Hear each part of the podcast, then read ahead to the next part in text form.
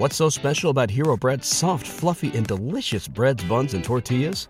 Hero Bread serves up 0 to 1 grams of net carbs, 5 to 11 grams of protein, and high fiber in every delicious serving. Made with natural ingredients, Hero Bread supports gut health, promotes weight management, and helps maintain blood sugar. Hero also drops other limited edition ultra low net carb goodies like rich, flaky croissants and buttery brioche slider rolls. Head to hero.co to shop today. Everybody in your crew identifies as either Big Mac Burger, McNuggets, or McCrispy Sandwich, but you're the filet fish Sandwich all day. That crispy fish, that savory tartar sauce, that melty cheese, that pillowy bun. Yeah, you get it every time. And if you love the filet of fish, right now you can catch two of the classics you love for just $6. Limited time only. Price and participation may vary. Cannot be combined with any other offer. Single item at regular price. Ba da ba ba ba.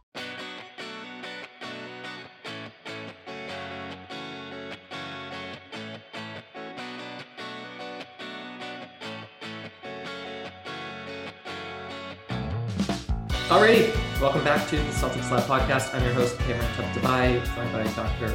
Justin Quinn and Alex Goldberg. We are brought to you by betonline.ag, and we bring you friend of the pod, the Athletic's own Jared Weiss. Jared, how are you? I'm great. If I can figure out how to sit in the center of the frame, I'll be perfect. You look gorgeous. Um, the YouTube crowd is gushing, I'm sure. Uh, Jared is here to talk about the second round matchup between the Celtics and the Bucks. And let's just get right into it. Alex, you have first crack at this. Alex, tee us off our conversation with Jared Weiss of The Athletic about Celtics Bucks. For sure. Yeah. So, Jared, first off, thank you for being here. Um, so, one thing that's really kind of stood out is that um, in the previous series, the Celtics went up against an opponent in the Brooklyn Nets that had a very different defensive scheme and different roster construction. And they were really able to exploit a lot of mismatches in that series. Um, and from your perspective, given evaluating the two rosters and particularly the two defenses, what is going to be different about this matchup with Milwaukee? Well, they're going to face an actual defense, so it's a little bit harder when that happens. So, yeah, Fair I mean, Brooklyn's Brooklyn's defense is ass. Like they were, they were really bad, uh, especially at the rim. Bucks are the best rim protecting team of the decade, maybe. I mean, they're phenomenal there. So, getting Brook Lopez back late, just late in or early enough into the end of the season for him to kind of be in relative rhythm for the playoffs. That was huge for Milwaukee. So that's why, even with Middleton out, I still think this is a pretty deep series. But, you know, Boston is not really a rim team. When they finish at the rim, it's not like it's not like with Giannis forcing his way through. It's really a lot. It's either Jaylen Brown getting in space and finishing in transition, or it's finding bigs, finding cutters, stuff like that. That's what Boston's really good at. And Brooklyn has the maybe the two best rim protectors in the in the sport. You know, we can throw Rob Williams or Rudy Gobert and probably Bam Adebayo in there, but like you know, Brook and Giannis are unreal around the rim. They they will defend one action and rotate over to the other side. They'll clean up for each other. Boston is really really relying on deep kicks or deep driving kicks to finding open shooters in the series. And that's also how Milwaukee runs their offense. So both teams are going to be sinking in to help on the drivers and then trying to close that onto shooters and just not getting passed around. And that benefits Boston more because Boston doesn't have to collapse as much as, as Milwaukee does. Milwaukee collapses a ton.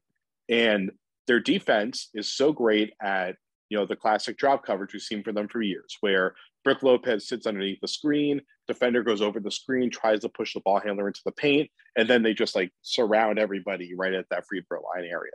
Um, Jaylen Brown is getting better at it, but Jaylen Brown's his driving kick game is really more predicated on kind of attacking from the angles and then leaping up at the rim and making a kick out from there. Jayson Tatum and Marcus Smart, those are the guys that can get into the teeth of that pick and roll and make plays out of that. But they're seeing way more length, way more physicality. So this, you know, Boston looked I would say very, very, I would say very good. They were like an eight out of 10 for the way they've been playing this year against Brooklyn. They need to be at like a 10.9 out of 10 against Milwaukee if they're going to beat them, but I'm pretty sure that they can do that. So, speaking of Milwaukee and kind of what you just mentioned about them, obviously you can't really talk about Milwaukee without talking about the uh, perennial MVP candidate on their roster, Giannis Wes Matthews. Yes, that that's oh, exactly yeah, who I was thinking about. Um, no, so Giannis is always going to be a factor in these playoff series. Sure. But I think many would argue that the Celtics are one of the best equipped teams to actually deal with Giannis uh, in the entire Eastern Conference. So, from your perspective, what's the best way to approach a player like Giannis heading into this matchup? Yeah, that's the piece I'm working on right now on the Athletic, and the main thing I'm seeing you know, because they they already have a pretty well established game plan on Giannis. It hasn't changed that much, and their personnel is now back to being similar to where it was before. Like they have Al Horford back; he's playing great defense right now. Grant Williams could do a lot of the stuff that Aron Baynes could do against Giannis. Daniel Theis, I think, is equally ineffective against Giannis as he was a few years ago. Uh, he helps a little bit, but he's he was getting he was not doing well at least in their last matchup. Uh, but I think the big differences they have is that Giannis is a much better passer than he was two years ago. Like it's crazy that he won MVPs and he's he's a better player than he was at that point, and he's not winning them anymore for some reason.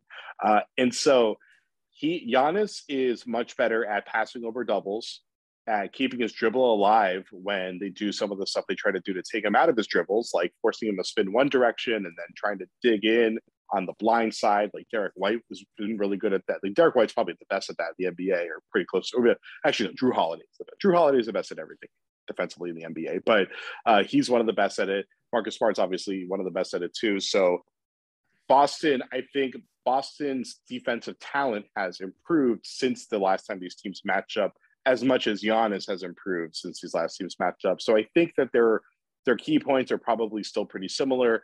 The one thing I'm wondering if they're going to do differently is so Giannis, you know, half court they're fine. Like half court, they have the tools, they have the strategy. It's really about transition. And the big, you know, Giannis is going to get most of his that good stuff in transition.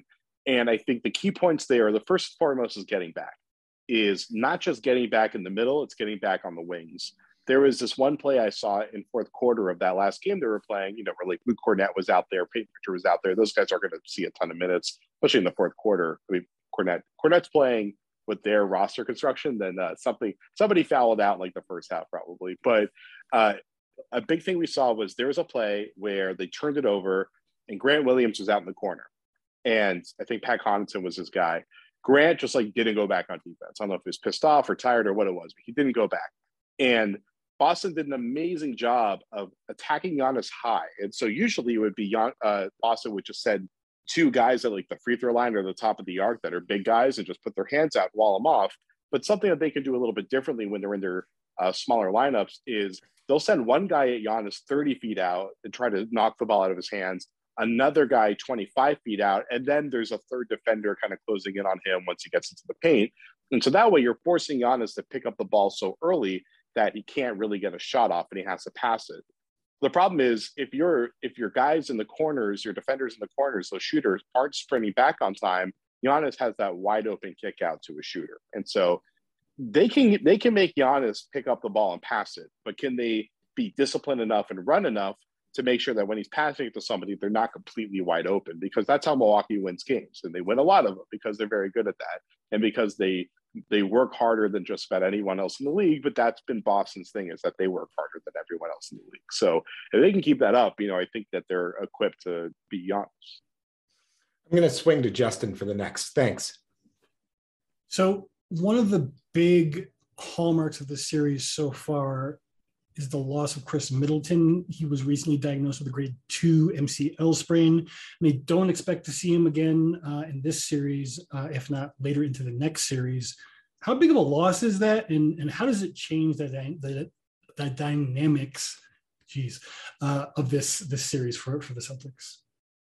Well, if you're a Celtics fan, imagine if Jaylen Brown was out for the series. Remember what mm-hmm. happened last year when Jaylen Brown was out for the series? That's that's the difference. Uh, this team is obviously way better. This Bucks team is way better than that Celtics team. It's not even comparable. Um, if this Bucks team was healthy with Middleton, I think they'd probably be the favorite in this series.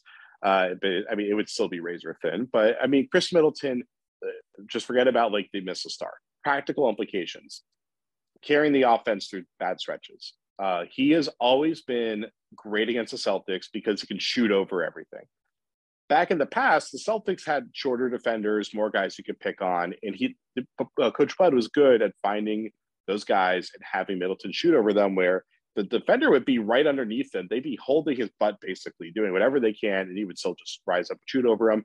Celtics don't really have that vulnerability anymore. Payton Pritchard is the only guy on the roster that can that uh, that that's a thing with because you bring off the bench Derrick White, who's like an elite shot contester, and Grant Williams, who's become very good at that as well. So Middleton probably would have gotten those shots, the back downs that he's really good at, where he just like puts his ass into a guy and buries him in the block and forces a double team. Those are the things that Middleton was really good at. So Middleton was just great for Milwaukee, who doesn't have that good of a half court offense. He was the one that really kind of gave them that safety valve when their half court offense wasn't working. And then defensively, like he was going to guard probably Jaylen Brown. And uh, now Wes Matthews is probably going to be guarding Jaylen Brown. And Wes is shorter. His, his feet are not as good, I think, at this point. We just saw Jaylen Brown go against Bruce Brown in crunch time over and over again and just blow him away and just go right through him. Like that was a huge, that was a big ascension moment for Jaylen Brown in his career. Like Jaylen showed he can actually muscle when he gets open space. He doesn't have to get to his little like turnaround shots in the paint. Like he can muscle through a dude, finish right through him, like Jayson Tatum has been doing. And so Middleton has the size to make sure that Jaylen Brown can't get through him, and actually has the long arms to actually contest him at the rim when Milwaukee's defense is spread out. They don't have that anymore, and uh, you know that's a huge disadvantage there. So, you know, Milwaukee, like that's why I just I just think it's Celtics six. Or sorry if I took away suspense, edit that out. Um, but that's why I think the Celtics are going to win the series. Yeah, it's like Middleton is a is a great player. He's the you know third or fourth best player in the series, or depending on what you think of Jrue Holiday, depending on what you think of Sam Hauser. Like you know, he's one of the best players in the series, and he's out. So that's that's a that's an insurmountable loss. So we kind of already hinted at this a little bit. Uh, Jaylen might end up missing some time in this series, depending on how things go with his hamstring tightness. It sounded at first like it was very minimal, but they both both Brad Stevens on Toucher and Rich and uh, Ime Udoka in the last last press availability both talked about his hamstring as if it was a little bit more serious than that. So I'm wondering, uh, can they survive this series without him? Should they rest him? Like, what are your thoughts about about this whole situation with Jaylen? it's a really interesting idea of resting him for game one.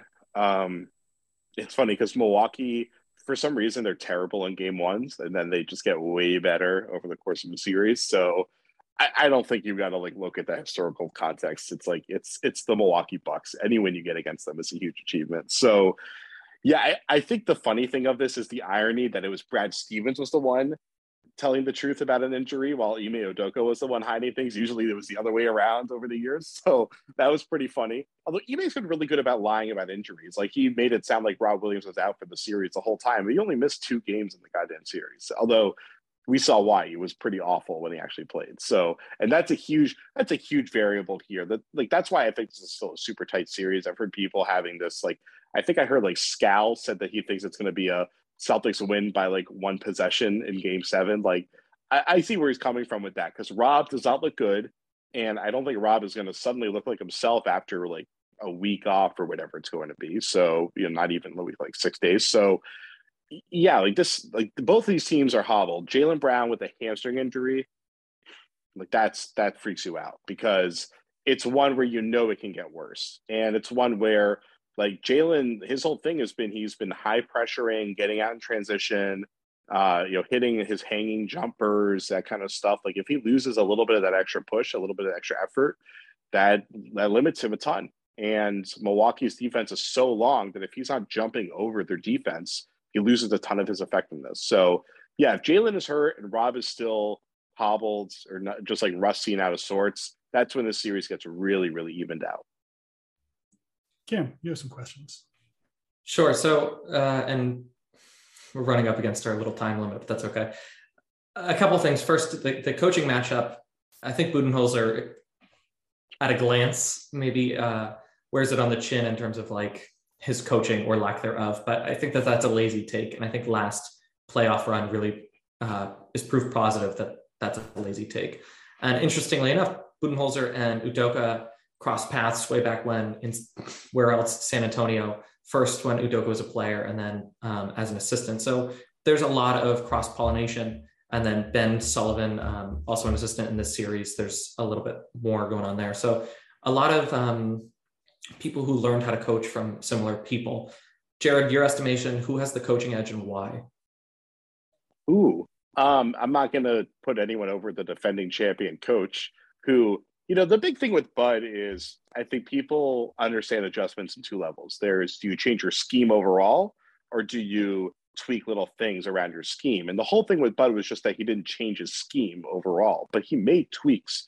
There are different ways of like what like how much how deep do you drop what angle is the big man dropping at is he shading someone one direction how do you like how do you have the guard over the top of the screen go over the top? Do you want him to go over super hard or do you want him to go in like like do you want him to go super hard so that he's over the back of the defender or like try to go in nice and tight so that he's underneath the defender's hip? Like there's all sorts of stuff like that um and then how you help you know like where you send the helps from how do you recover on the back whatever i don't need to give a whole dissertation. The point is is that coach bud is a very good coach. He's a, he's a champion coach. He has elevated he's, he's been great over the years of building systems that work for the roster and yeah i do agree that i do agree with the general consensus that like he has been on he has always been a little bit slow to make adjustments but also we talked about like the history of milwaukee losing game ones that shows that he figures out series over the course of a series and he figures out how to win them. So I'll give him the edge.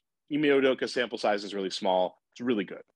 Uh, it's really good. But that Brooklyn team was just like they had no chemistry. What's so special about Hero Bread's soft, fluffy, and delicious breads, buns, and tortillas? These ultra low net carb baked goods contain zero sugar, fewer calories, and more protein than the leading brands, and are high in fiber to support gut health. Shop now at hero.co. Everybody in your crew identifies as either Big Mac Burger, McNuggets, or McCrispy Sandwich. But you're the filet fish Sandwich all day. That crispy fish, that savory tartar sauce, that melty cheese, that pillowy bun. Yeah, you get it. Every time. And if you love the filet of fish, right now you can catch two of the classics you love for just $6. Limited time only. Price and participation may vary. Cannot be combined with any other offer. Single item at regular price. Ba da ba ba ba. Three.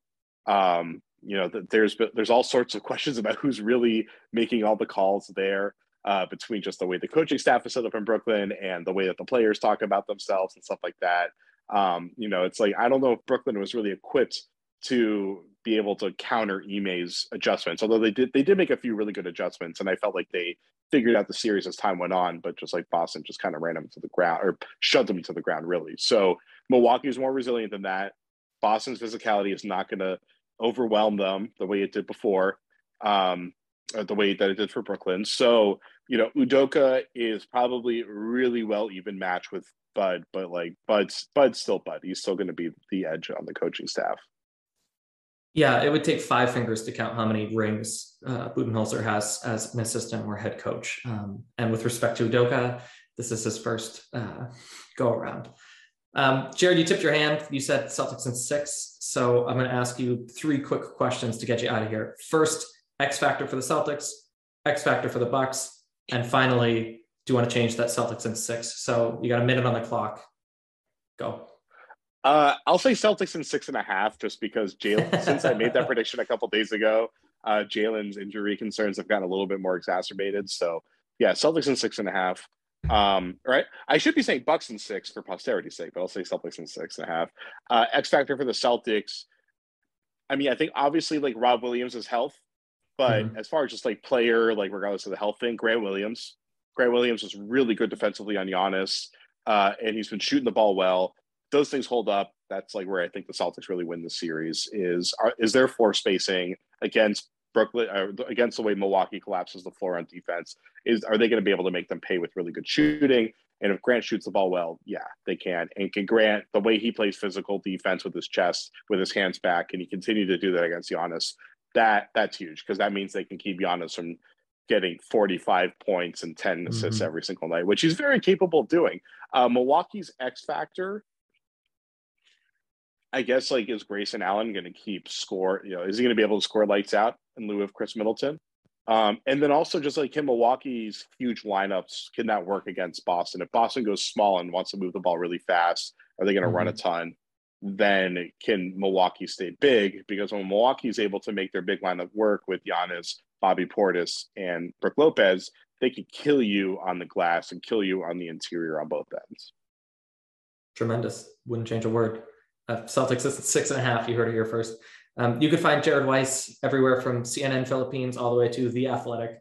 Jared, thanks so much for coming on, and um, we'll talk to you soon. Thanks, boys. Good to see you, Jared.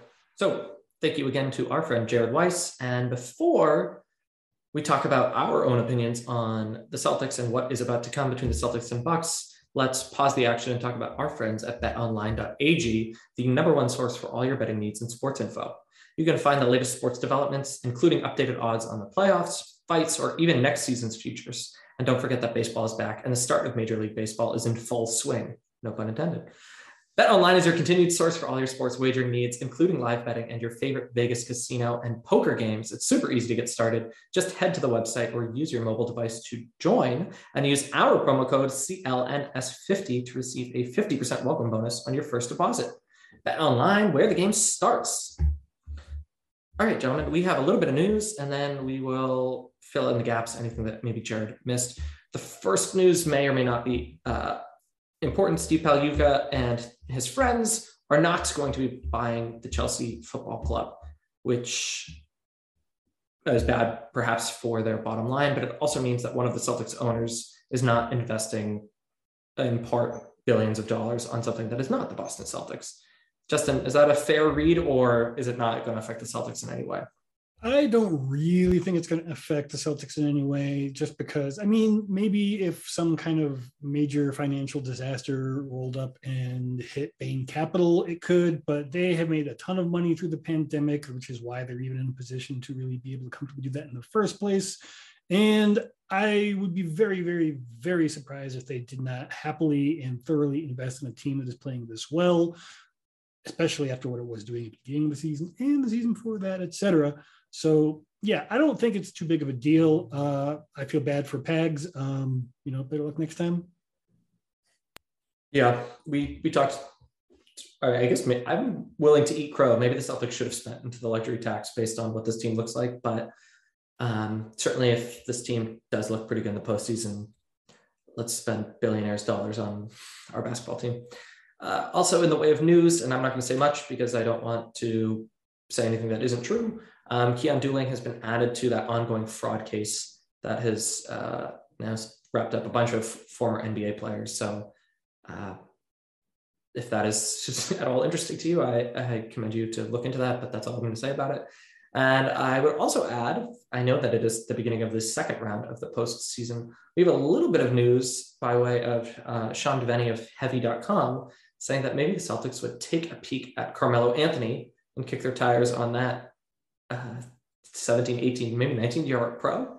Um, it remains to be seen what the Celtics might actually need next season. Uh, a lot of that has to do with what's about to happen this postseason. But Alex, give us 30 seconds on Carmelo Anthony joining the Celtics. Not going to happen. Absolutely not. Um, because here's the deal: you can't join the Celtics unless you can credibly play defense, and Melo has not played defense in like eight years, so that's not going to happen. I love Carmelo Anthony so much. Um, but that's the right read. And if he's willing to not play, cool. But yeah, if he wants to be an integral part of the, I, I just I hope that Grant C, Grant Williams isn't too expensive, and the response to that is oh, no, no, no, no, no, no, no, yeah, no. And plus, there's there's other shooters on this team, which would presumably be why you'd be bringing him onto the team at this point that you'd mm-hmm. be retarding the development of. So it's just a in my opinion, a very bad take from some anonymous Western executive. Sure. I love when the next PA goes, Carmelo Anthony. That looks so rent free in my head. All right. Speaking of news, which we uh, talked a little bit about with our friend Jared, that both Brad Stevens and Ime Udoka have made mention that Jaylen Brown's hamstring tightness is being monitored. Um, we teased perhaps that he should sit out game one or play limited minutes. Justin, I'll go to you first. From your vantage point, big deal, little deal, no deal, the hamstring. Uh, medium deal, and I think it really all depends on how he responds to treatment in this little bit of a layover. Which thank God they got. If they had to throw him right into the series immediately, I think they would have to rest him just to to be sure that they didn't lose him for an entire series, which could be disastrous, as we we've already spoken about. I think that the way to go, in my opinion, is as long as they are comfortable with him playing, because only tightness and it's not actually an injury at this point, is try to get the first two home games. If you get up 2 0, let him rest game three on the road, see how it goes. Alex?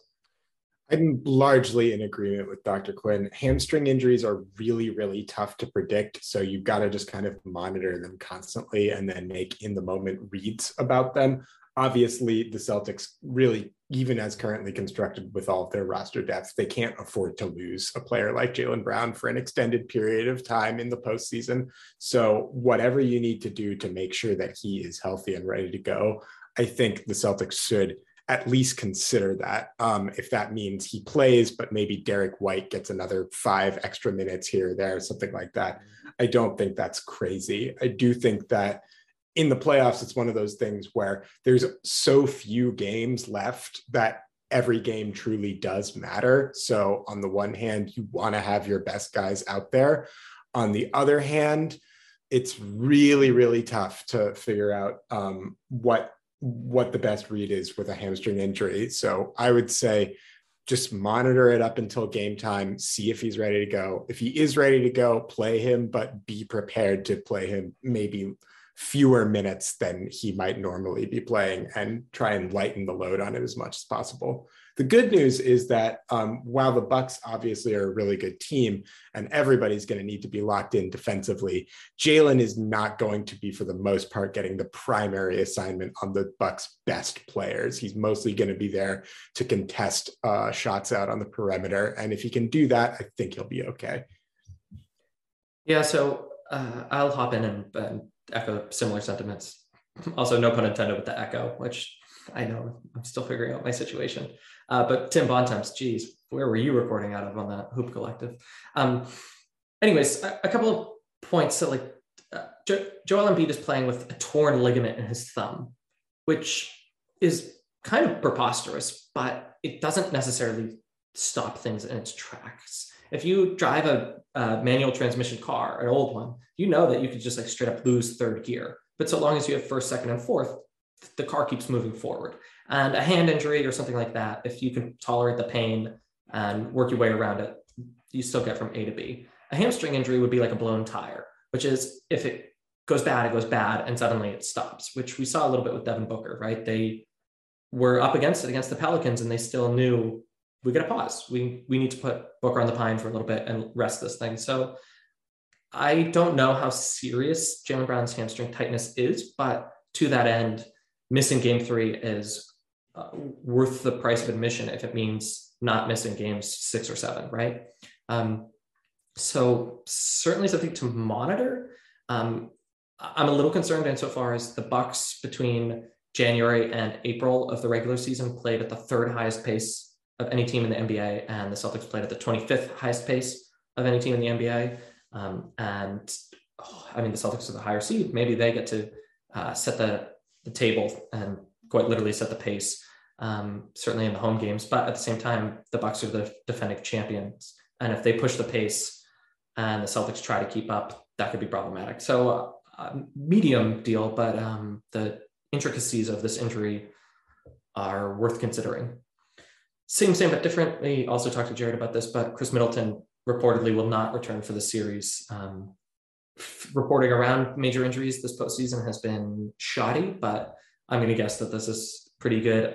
Maybe game seven, something would change, but it seems like Khris Middleton is out for this series, um, which again, we're not rooting for on the Celtics Side podcast. That stinks, but we can talk about what it means. So, Dr. Quinn, I'll go to you first either from a Bucks perspective or a Celtics perspective. I know we did this last time we talked, but what are your thoughts on the Middleton injury? Well, I don't think I can do much better justice to it than Jared did. I mean, he's the guy who just bails them out whenever they can't find something, and now they don't have him. You know, he's like their Rob Williams, basically. When they when they don't have anything to do, they can just give it to him, and poof, he finds a bucket somehow. Sorry about all the dogs.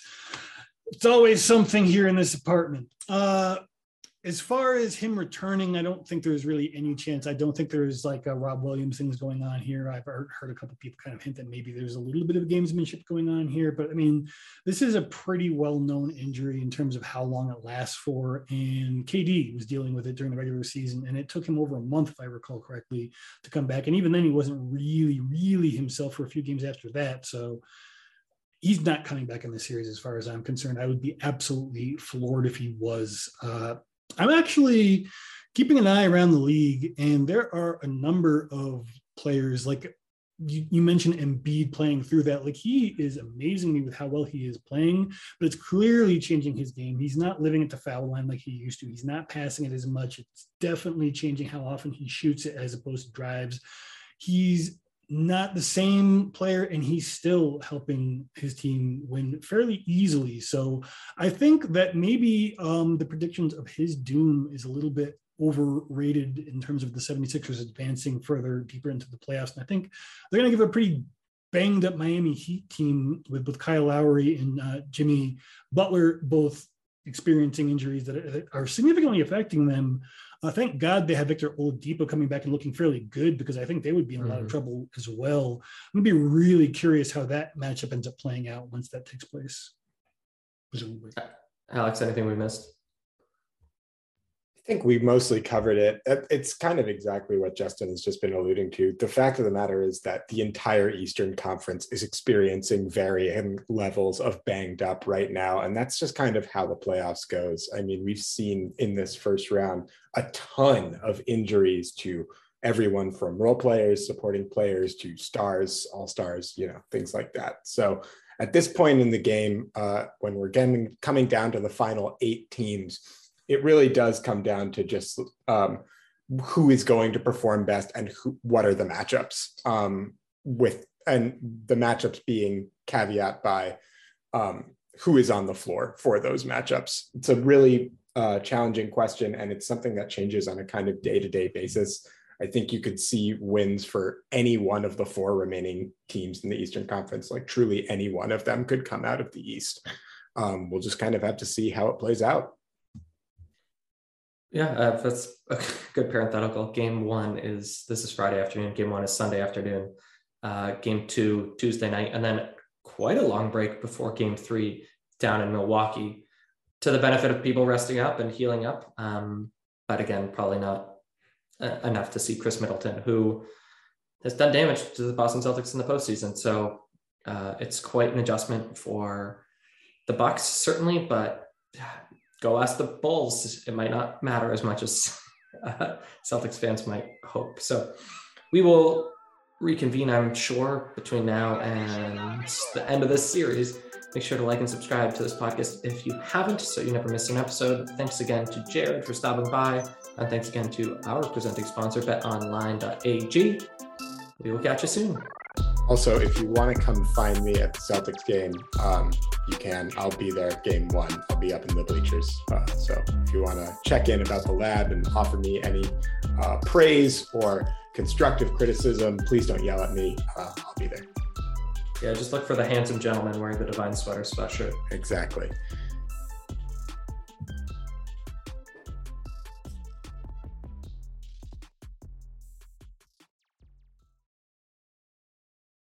BetMGM has an unreal deal for sports fans in Virginia. Turn $5 into $150 instantly when you place your first wager at BetMGM. Simply download the BetMGM app and sign up using code Champion150. Then place a $5 wager on any sport. You'll receive $150 in bonus bets, regardless of your wager's outcome. And if you think the fun stops there, the King of Sportsbooks has plenty of surprises in store. Check out daily promotions, same game parlays, live bets, and so much more. Download the app in Virginia today and get $150 in bonus bets instantly from your first wager. Only at BetMGM. BetMGM and GameSense remind you to play responsibly. See BetMGM.com for terms. 21 plus only, Virginia only. New customer offer. Subject to eligibility requirements. Rewards are non withdrawable bonus bets that expire in seven days. Please gamble responsibly. Gambling problem? Call 1 800 Gambler. Promotional offer not available in Washington, D.C. What's so special about Hero Bread's soft, fluffy, and delicious breads, buns, and tortillas? These ultra low net carb baked goods contain zero sugar, fewer calories, and more protein than the leading brands, and are high in fiber to support gut health. Shop now at hero.co.